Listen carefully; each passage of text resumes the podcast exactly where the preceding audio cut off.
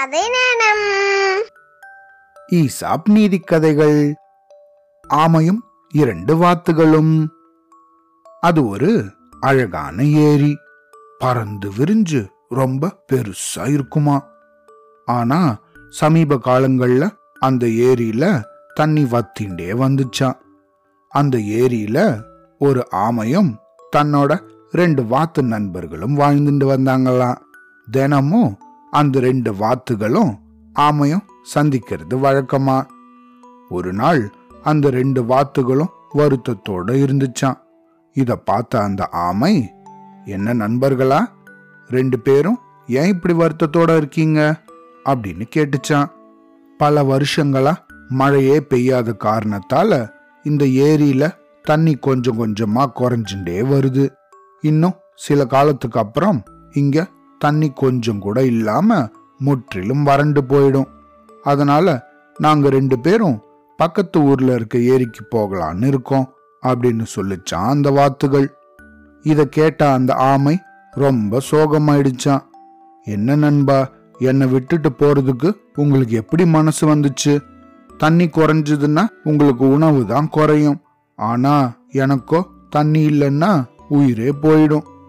என் மேலே உங்களுக்கு அன்பு இருந்ததுன்னா என்னையும் உங்கள் கூட கூட்டின்னு போங்களேன் அப்படின்னு கேட்டுதான் அந்த ஆமை. உனக்கு தான் ரெக்கைகள் கிடையாது. உன்னை அழைச்சிட்டு போக எங்களால் எப்படி முடியும்?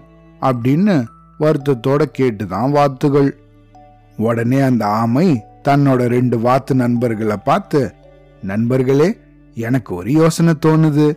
நீங்க ஒரு நீண்ட குச்சியை ஒன்று எடுத்துட்டு வாங்க. அந்த குச்சிக்கு நடுவில் என்னோட பற்களால நான் கெட்டியா பிடிச்சுக்கிறேன். நீங்க ரெண்டு பேரும் அந்த குச்சியோட ரெண்டு பக்கத்தை பிடிச்சுண்டு என்னை தூக்கிண்டு பறந்து போங்க அப்படின்னு சொல்லிச்சான். அதுக்கு அந்த வாத்துகள் நாங்க குச்சியில உன்னை பிடிச்சுண்டு உயரமா பறக்கும்போது நீ வாயை திறந்தன்னா டபால்னு கீழே விழுந்துருவியே. உனக்கு பயங்கரமா அடிபடுமே அப்படின்னு சொல்லிச்சான். அதுக்கு உடனே அந்த ஆமை ஓ ஆமால்ல அப்படின்னா பறக்கும்போது நான் வாயே துறக்காம அமைதியா இருக்கேன் அப்படின்னு சொல்லிச்சான். அன்னிக்கே அந்த ரெண்டு வாத்துகளும் குச்சியோட ரெண்டு பக்கத்தையும் பிடிச்சுண்டு பறக்க தயாராச்சான். ஆமையும் அந்த குச்சியோட நடுப்பகுதிய தன்னோட பற்களால அவன்னு கெட்டியமா கடிச்சு பிடிச்சுண்டுதான்.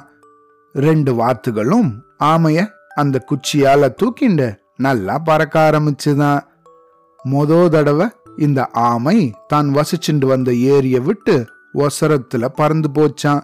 அப்படி பறக்கும்போது கீழே பார்த்து ஆஹா என்னோட நண்பர்கள் மேலே இப்படி பறந்து போகும்போது கீழே இந்த வீடுகள் எல்லாம் இத்தினூண்டு தான் தெரியுமா? அப்படின்னு தன்னோட மனசுலயே நினைச்சுண்டுதான்.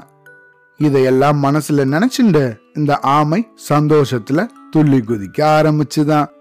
இந்த ரெண்டு வாத்துகளும் ஆமை கிட்ட பறக்கிறதுக்கு முன்னாடியே நம்ம போக வேண்டிய குளத்தை அடையிற வரைக்கும் நீ அமைதியா இருக்கணும் இல்லைன்னா கீழே விழுந்துருவ அப்படின்னு சொல்லி இருந்தது இந்த ஆமைக்கு ஞாபகம் வந்துதான் போற வழியில வாத்துகள் ஆமை கூட பறந்து போறத பார்த்த ஊர் மக்கள் ஏ இங்க பாருங்கடா இந்த வாத்துகள் எதையோ தூக்கிண்டு போகுது அப்படின்னு கூச்சல் போட ஆரம்பிச்சாங்களாம்.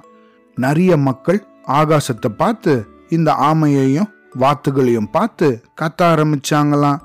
இந்த வார்த்தைகள் ஆமையோட காதுல விழுந்துருச்சான் அதை கேட்ட ஆமையால பேசாமையே இருக்க முடியலையா? ஏன் இந்த மக்கள் இப்படி கூச்சல் போடுறாங்க? அப்படின்னு வாயை திறந்து கேட்க வந்துச்சான் அப்பதான் அதோட வாத்து நண்பர்கள் வாயை திறக்காம வரணும் அப்படின்னு சொன்னது இந்த ஆமைக்கு ஞாபகத்துக்கு வந்துதான். அதனால ஐயோ நல்ல வேளை நம்ம பேசல அப்படின்னு தன்னோட மனசுக்குள்ளேயே அதை நினைச்சுக்கிச்சான். கொஞ்ச நேரம் கழிச்சு இந்த வாத்துகள் தாங்கள் போய் சேர வேண்டிய அந்த புது குளத்தை அடைஞ்சுதான். அங்க போய் ஆமையையும் அந்த தண்ணியில இறக்கி விட்டுதான். அப்பாடா இனிமேல் நான் நிம்மதியா பேசலாம். வாத்து நண்பர்களே என்னையும் உங்க கூட கூட்டிட்டு வந்து இந்த புது குளத்துல என்னை இறக்கி விட்டதுக்கு ரொம்ப ரொம்ப நன்றி அப்படின்னு சொல்லிட்டு வழக்கம் போல இந்த வாத்துகளும் அந்த ஆமையும் நண்பர்களா இருந்துதான். இந்த கதையிலேருந்து நம்ம என்ன தெரிஞ்சுக்கணும்?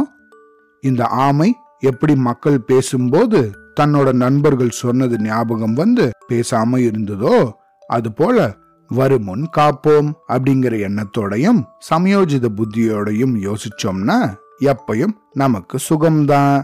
சரியா? அவ்வளோதான்